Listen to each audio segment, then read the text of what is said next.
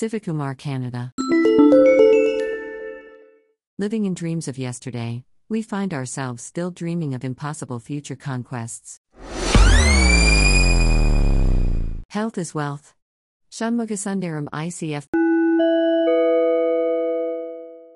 Potassium is an essential mineral and electrolyte needed by your body to maintain healthy nerve and muscle function.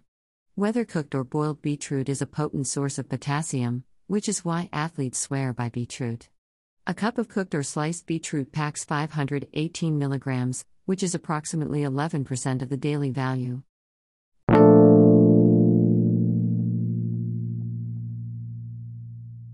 Before sleeping, know this. Timpson UK, Shoe and Watch Repair, proactively gives job to ex convicts.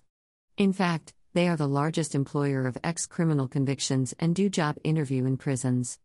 This is their way of making convicts become better citizens. Timpson also offer free dry cleaning if you are unemployed and need for an interview. Taking the bus to work on her first day for the Timpson group was surreal, according to Sarah Barker. That is because at the end of the day she would be returning to her prison cell. After serving more than two years for a violent assault, Barker had been turned down for nearly 70 jobs. But the family owned Timson Group offered her a second chance, training her to work in one of its photo processing shops on day release from prison before she eventually moved on to cutting keys and mending shoes and watches at one of its Manchester outlets. If I had not got the job at Timpson, I dread to think what would have happened, says the former prisoner. Having suffered depression since going into care when her mother died when she was 15, Barker says Timpson has helped turn her life around. From the kind gesture of a manager who gave her somewhere to live when she left prison to company funded counseling and a loan for a deposit on a flat. The support never stops, she says.